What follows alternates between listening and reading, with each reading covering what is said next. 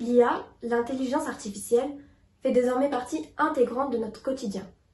Elle permet la création de nouveaux services tels que les recommandations personnalisées sur nos sites de streaming ou encore la reconnaissance faciale intégrée dans nos téléphones. Mais le secteur privé n'a pas le monopole de l'utilisation de l'IA.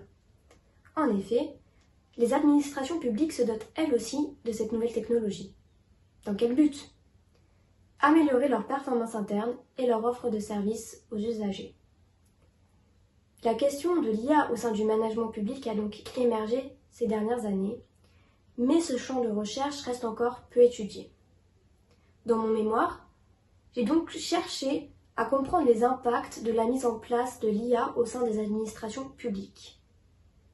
La question qui nous intéresse ici est la suivante. L'IA est-elle créatrice ou destructrice de valeur dans les services publics rendus aux usagers? Concernant la méthodologie mobilisée, j'ai effectué une revue de littérature inscrite dans un contexte théorique postérieur au New Public Management. Il en ressort les principales réflexions suivantes. Premièrement, dans leurs travaux de 2016, Osborne et son équipe expliquent que la valeur des services publics est co-créée par les usagers et l'administration. Ils définissent la coproduction comme l'engagement volontaire ou involontaire des utilisateurs de services publics dans la production, le management, la délivrance et ou l'évaluation des services publics.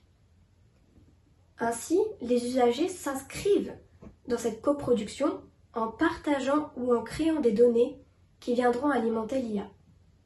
Par exemple, l'analyse des médias sociaux permet de mieux identifier les préférences des citoyens de créer des services plus performants et plus personnalisés.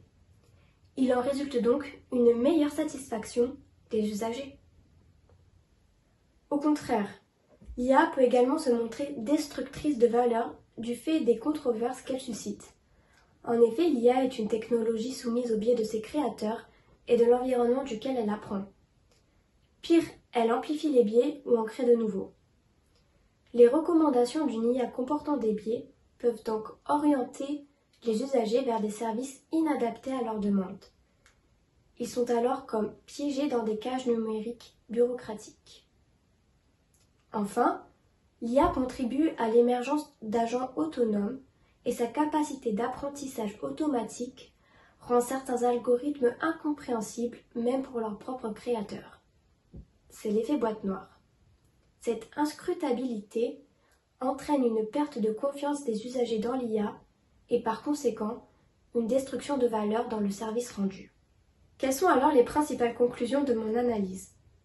D'un point de vue théorique, la valeur induite par l'utilisation de l'IA la délivrance de services publics aux usagers peut être étudiée par le prisme d'approche post-New Public Management. D'un point de vue managérial, L'utilisation de l'IA introduit de nombreux défis pour les gouverneurs, les décideurs et les managers publics. Ils doivent s'engager dans l'implantation et la gouvernance de l'IA. Leur but est de préserver et d'accroître la valeur existante dans la délivrance de services publics.